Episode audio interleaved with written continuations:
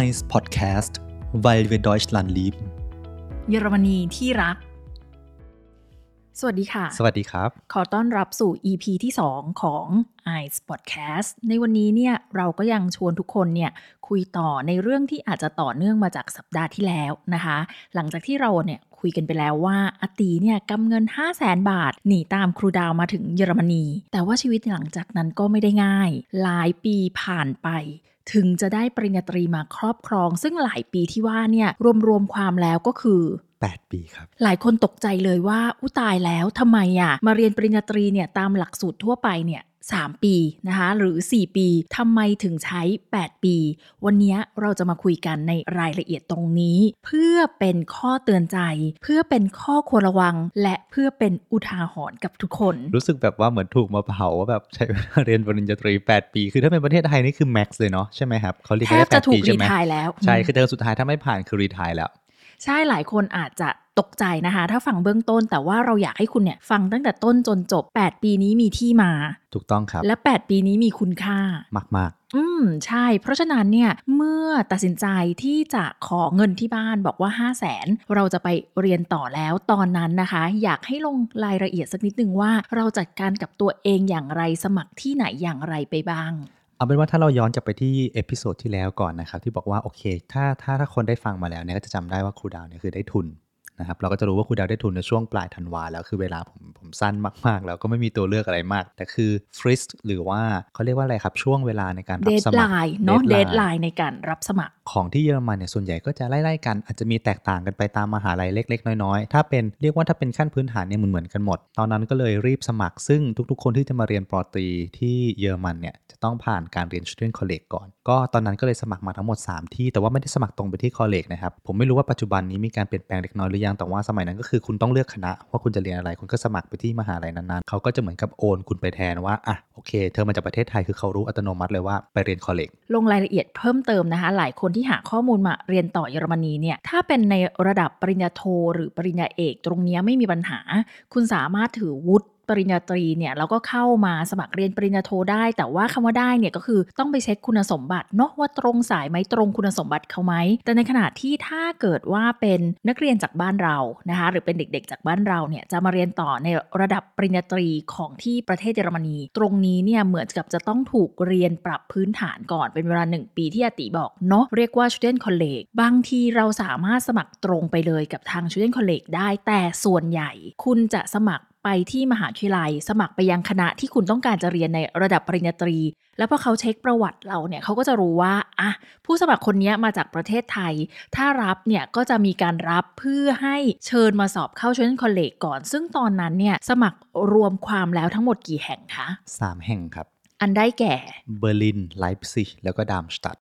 ยังพอจำได้ไหมว่าเบอร์ลินเนี่ยยื่นไปที่ไหน TU เบอร์ลิน หรือไม่ใช่ครับ ตอนนั้นที่เบอร์ลินรู้สึกจะยื่นไปที่ Beuth Hochschule อยู่ตรงบ้านเราใกล้ๆนี่เอง อ่าโอเคใช่แล้ว Beuthฮกชูเลอร์ที่เบอร์ลิน แล้วก็ไลป์ซิกนี่ยื่นไปที่ที่ไลป์ซิชเนี่ยถ้าผมจำไม่ผิดเหมือนจะเป็นที่เดียวที่ยื่นตรงกับ Studienkolleg Leipzig โอเค ก็คือสมัครเข้าไปโดยที่ยังไม่ได้เลือกคณะอะไร แต่ว่ารู้ว่าเราต้องเรียน Kolleg แล้วเราก็สมัครไป Studienkolleg ไลฟ์ซิกและอีกที่หนึ่งก็คือดามสตัดครับ อันนั้นก็ไปที่ Universität Darmstadt เลยมั้งถ้าผมจำหรือไม่ก็ผิดนะครับ T U ดามสตัดอะไรประอะไรสักอย่างนี้นะครับหนึ่ง ตรงเนี้ยเราจะต้องบอกว่าด้วยความที่มันมีที่มาที่ไป คือเบอร์ลินกับไลฟ์ซิชเนี่ยทุกคนก็คงเข้าใจว่าด้วยความที่เบอร์ลินกับไลฟ์ซิชทั้งสองเมืองมันใกล้เดรสเดนที่สุดแล้วนะคะซึ่งตอนนั้นนะครูต้องไปเรียนต่อเราก็แบบว่าไม่อยากจะไกลกันนะเนาะแต่ว่าที่ต้องเลือกดามสตัดหรือของ TU ดามสตัดซึ่งไกลออกไปเนี่ยเพราะว่าเราได้ข่าวลือมา มีแบบเสียงลือเสียงเล่าอ้างจริง ๆ คือได้แนะได้ได้ทิปมาจากเพื่อนๆนะครับว่าถ้า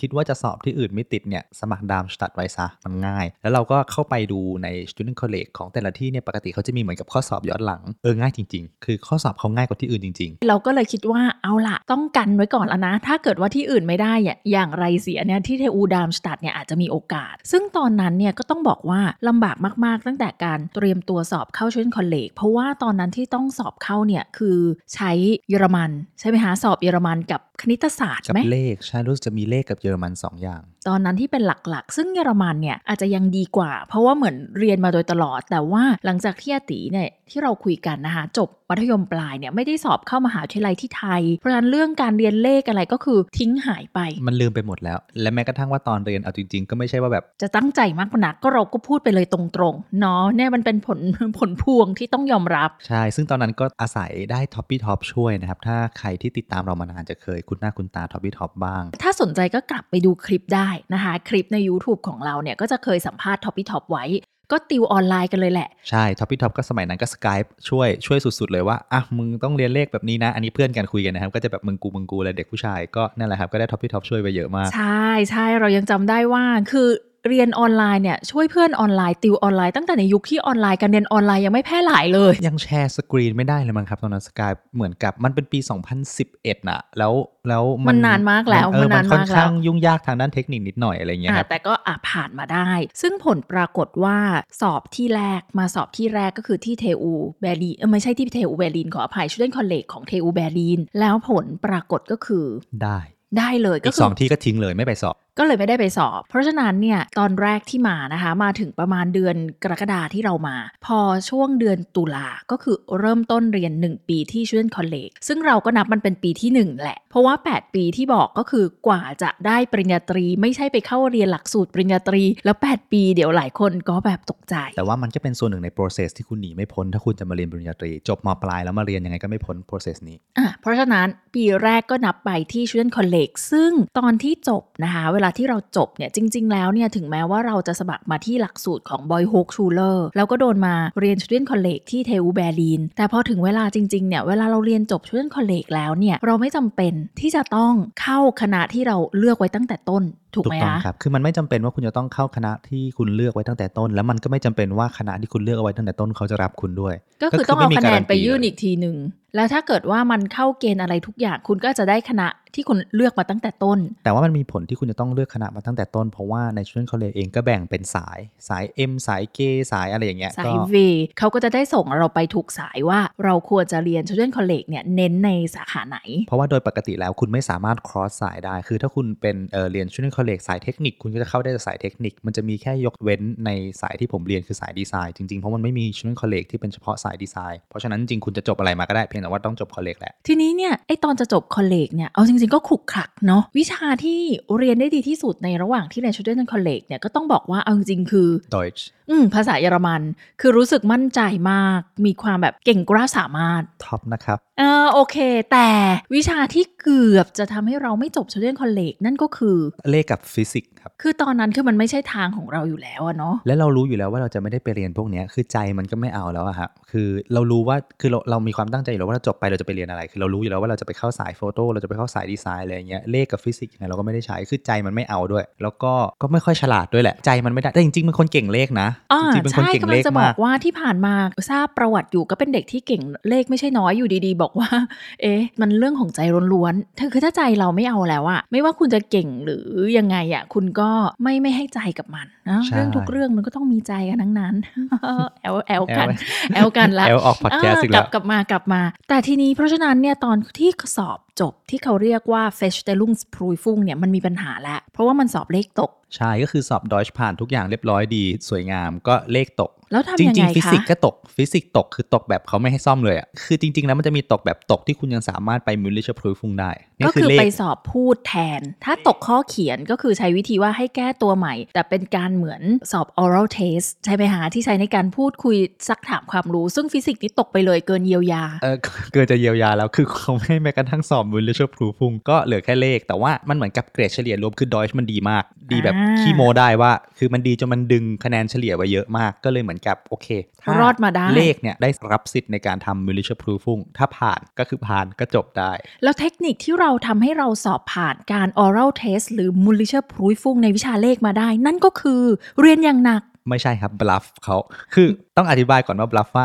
ตอนที่เราเรียน Kolleg ไปได้เทอมหนึ่งในยตอนนั้นเนี่ยคือจริงๆเราเราเรามีความตั้งใจอย่างที่บอกว่าผมรู้อยู่แล้วว่าผมอยากจะไปเรียนอะไร ก็หาข้อมูลแล้วก็ได้ไปเจอ Ausbildung อันหนึ่ง Photo Design โรงเรียนชื่อว่า Lette Verein ซึ่งถ้าใครสนใจสายดีไซน์แล้วคิดจะทำ Ausbildung ในเบอร์ลินเนี่ยหรือโดยเฉพาะในสายของ Photo Design คือเขามีหลายอย่างอะนะครับแต่ Photo Design นี่คือเขาดังมาก เรียกว่าดังมากแล้วกล่าวถ้าในวงว่าเขาดังการมากในวงอืมการถ่ายภาพเนี่ย Photo Design Lette Verein คือสุดละ เราก็รู้สึกว่า เฮ้ยอยากอยากลองก็สมัคร แล้วก็ ไปแบบประมาณ2-3รอบมันก็ต้องมีส่งพอร์ต ไปทำเออไป Gespräch ไปอะไรอย่างในเงี้ยที่นี้ที่บอกว่า2อสามรอบนี่ไม่ใช่สมัคร2อสามรอบ แต่เป็นการคัดเลือกรอบหนึ่งรอบสองรอบสามเนาะเหมือนประกวดอะไรสักอย่าง แล้วก็เข้ารอบจนจริง ๆ แล้วได้แล้วได้แล้วก็คือได้ที่เรียน ก็เลยไป bluffไปบัฟบอกว่าเออฉันได้ที่เรียนแล้วฉันได้แบบ Ausbildung แล้วปล่อยฉันจบไปเถอะคือ รีบแจ้งให้ครูทุกคนใน Studienkolleg รับทราบตรงกันว่า เธอไม่ต้องเป็นห่วงฉัน ปล่อยฉันไปเพราะว่าฉันมีทุกอย่างรองรับแล้ว ใช่ เขาก็เลยเหมือนกับ กันดันมาประมาณนั้น แต่ว่าจริง ๆ อาจารย์ที่สอนเลขเองก็ใจดี อาจารย์ที่สอนเลขเองเป็นสมาชิกพรรคกรีนด้วยนะครับ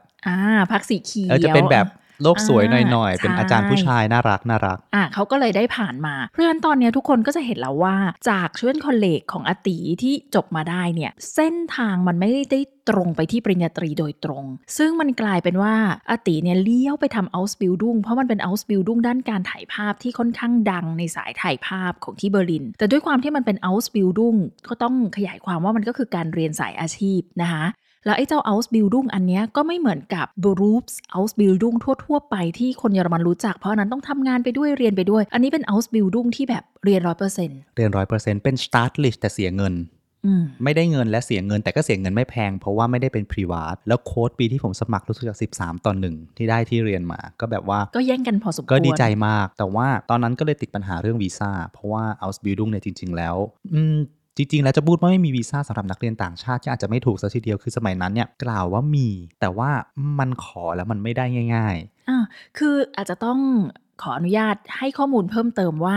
ในทุกวันเนี้ยค่ะ ถ้าคุณไปดูรายละเอียดหรือกฎเกณฑ์ต่างๆเนี่ยมันก็มีการเปลี่ยนไปที่ค่อนข้างเยอะ แต่ว่าต้องนึกย้อนไปว่าอันเนี้ยมันก็ประมาณ 10 ปี มันก็จะมีความแบบว่าไม่ชัดเจนของตัวกฎระเบียบต่างๆ อยู่มากแล้วคุณถือวีซ่ามา ตอนแรกจากประเทศไทยอะด้วยความที่วีซ่าที่คุณได้มามันเรียกว่าๆ Student for ประกายทุ่งก็คือการเตรียมตัวเพื่อเข้าศึกษาต่อพอใช้คำว่า studien studium มันก็คือการเข้าศึกษาต่อในระดับมหาวิทยาลัยปัญหาแรกก็เลยมา ในการที่ไปเรียน letter fair i ซึ่งเป็น Ausbildung นั่นก็คือ ปัญหาก็คือกับตอมถูกไหมคะ Ausländer Behörde ถูกต้องครับ ตอนนั้นก็เลยต้องใช้วิธีว่า โอเค งั้นสมัครมหาลัยที่หนึ่งเป็นเหมือนกับเป็นหลอกเป็นไม้กันหมาอะไรประมาณเนี้ยครับ แค่แบบว่าให้ได้ให้ได้สเตตัสนักเรียนมา แล้วก็ไปเปลี่ยนวีซ่าจาก Student for ประกายทุ่งเป็น Studium คือที่เราทำแบบนั้นเนี่ยพยายามนึกเนาะว่าเราคือเราก็หาทางแหละ ตอนนั้นเรารู้ว่าในในเวลานั้นเนี่ยมันไม่สามารถเปลี่ยนวีซ่าของอาติจาก Student for b e r e i t u n g เตรียมตัวเพื่อศึกษาต่อในระดับอุดมศึกษา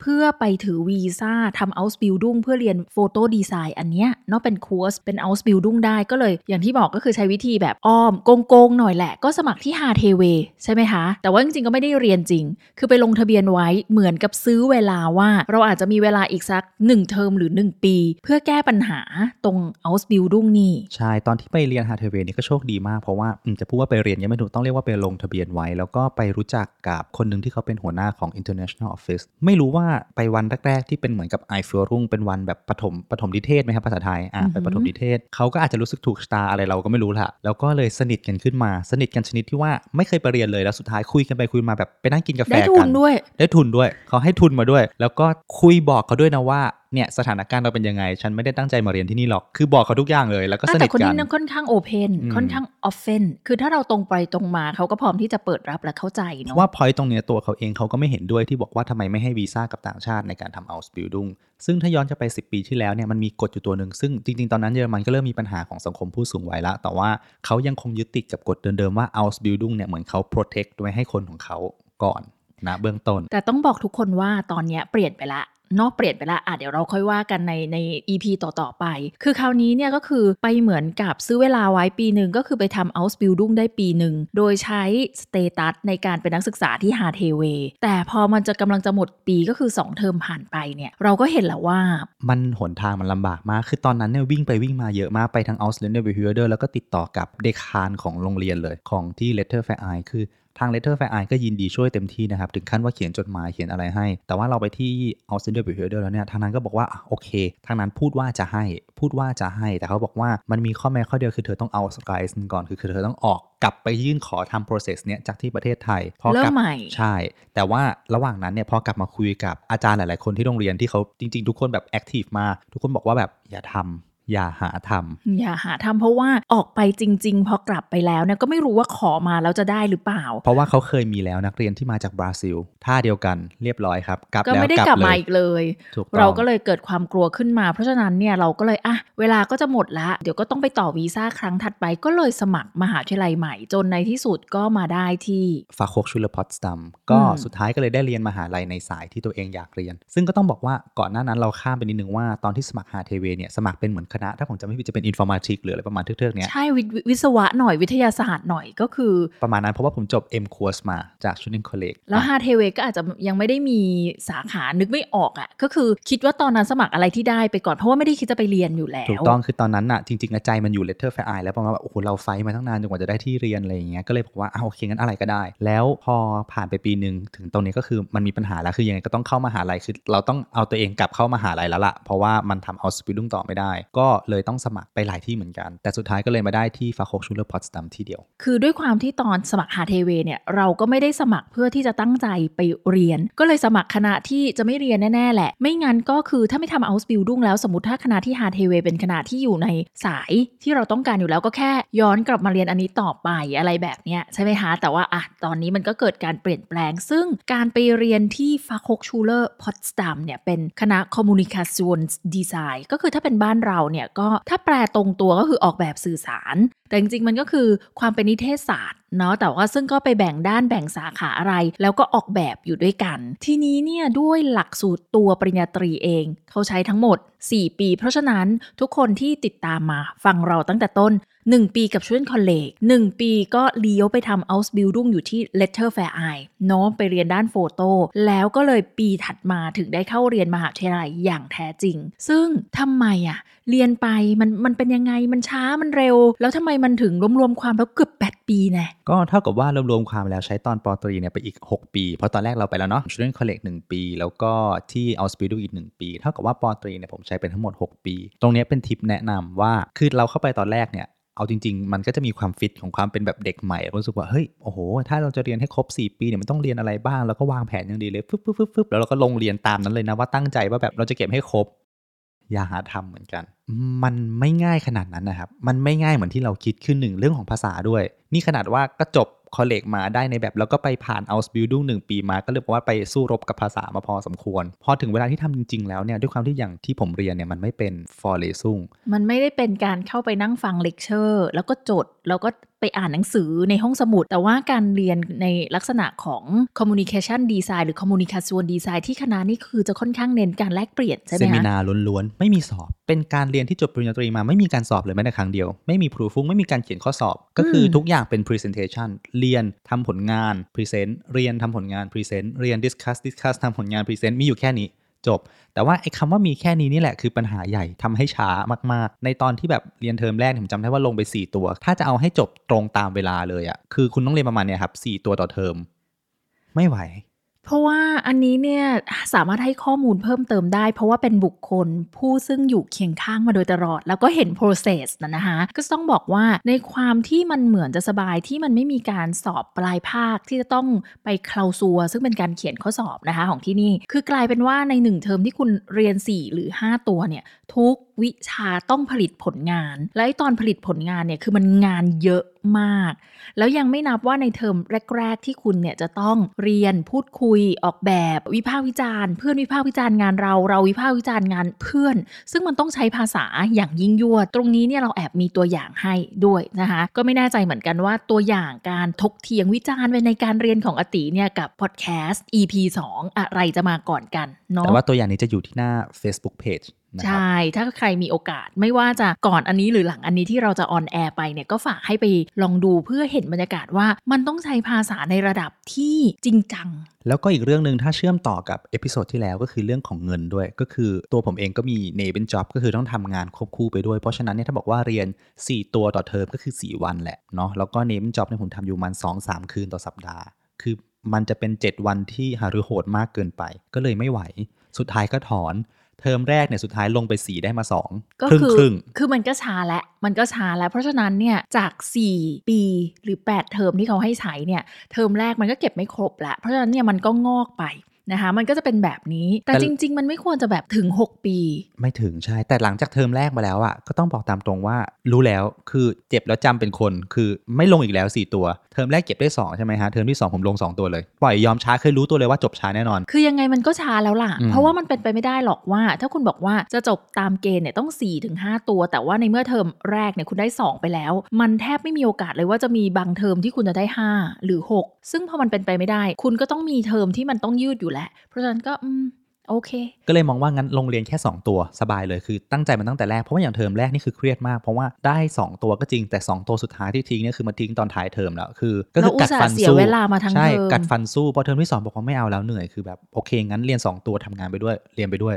คือช้าหน่อย หาเงินได้ แล้วก็ตอนนั้นเนี่ยงานที่ทำก็คือต้องบอกว่าเลี้ยงตัวได้แล้ว คือมากกว่ารายเดือนที่ต้องใช้แล้ว ก็เลยรู้สึกว่าอะโอเค ไปเรื่อยๆ จะได้เรียนแล้วก็ทำโปรเจกต์ให้เต็มที่ไปด้วย ใช่ก็คือเราก็เคยคุยกันเรื่องนี้นะคะ หรือในหลาย ๆ ไลฟ์นะคะทาง Facebook เนี่ยที่ครูเคยคุยกับทุกคน ตรงนี้มันก็จะกลับย้อนมาว่ารีบไม่รีบมันขึ้นอยู่กับอะไร มันขึ้นอยู่กับปัจจัยหลายประการ ความพร้อมหลายประการ คือถ้าเราบอกว่าเราใช้เงินทุนที่เราเก็บหอมรอมริบมาหรือว่าให้ที่บ้านช่วย การเรียนให้จบให้เราที่สุด แล้วก็หยุดเป็นภาระนั่นคือสิ่งที่ดี แต่ว่าณ ตอนนั้นที่เราเข้าปริญญาตรีที่อติเข้าปริญญาตรีไปเนี่ยเราก็มองว่าเราทั้งคู่เนี่ยต่างดูแลตัวเองกันแล้วทั้งคู่ก็คือไม่ต้องคือดูแลตัวเองได้ เพราะฉะนั้นมันก็เหมือนกับการทำงานไปเรียนไป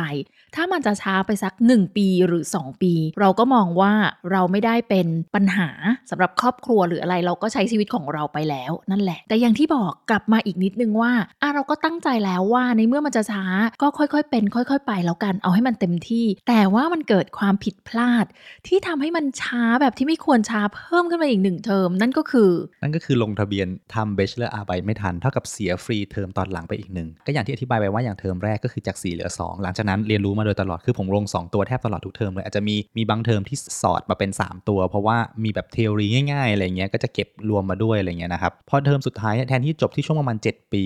ประมาณ 7 ปี ใช่จริงๆ ผมควรจะใช้รวมๆ แล้วประมาณ 7 ปี เท่ากับว่าผมใช้เวลาในการทำ Bachelorarbeit ไปตัวเดียวอะปีหนึ่ง เพราะว่าเทอมตรงกลางอะหายไป ทำไมตอนนั้นถึงลงทะเบียนไม่ทัน เพราะว่ามหาลัยผมเนี่ยเป็นอะไรที่ประหลาดมาก ปกติแล้วการที่คุณจะลงทะเบียนทำงานเขียนจบปริญญาตรีเนาะงานปริญญานิพนธ์อะไรพวกนี้คือคุณจะเหมือนกับ for unmeldung คือลงทะเบียนก่อนล่วงหน้าเนี่ยประมาณ 1 เดือนหรือ 2 เดือนอะอย่างมาก แต่ของผมเนี่ยเหมือนกับมหาลัยเนี่ยมีกฎเฉพาะในคณะที่เป็นดีไซน์เนี่ยคือคุณต้องลงล่วงหน้าเทอมหนึ่งคือก่อนถ้าคุณจะเขียนเทอมหน้า ก่อนจะหมดเทอมปัจจุบันอะคุณต้องลงทะเบียนให้เสร็จละคือจริง ๆ ก่อนหน้านั้นน่ะมันไม่ได้เป็นแบบนั้น แต่ว่าในรุ่นนั้นในปีนั้นเท่าที่คุณครูจำได้เขาเปลี่ยนกฎ พอเขาเปลี่ยนกฎปุ๊บเนี่ยคุณก็ไม่รู้ คิดว่าถ้าจะเขียน Bachelor a r b i เดือนสมมุติเมษา เดี๋ยวสักประมาณเออมีนามีนากุมภาซึ่งจริง ๆ แล้วเนี่ยถ้าจะเขียนเมษาคุณต้องลงตั้งแต่นู่นอะกันยาอย่างคือช้าก่อนที่สุดนะอย่างช้าที่สุดคือในเทอมของตุลาใช่ในเทอมของตุลาก็คืออย่างช้าที่สุดเนี่ยไม่ไม่หลุดเดือนธันวามกราเนี่ยต้องต้องแจ้งเขาให้เสร็จแล้วเป็นลายลักษณ์อักษรส่ง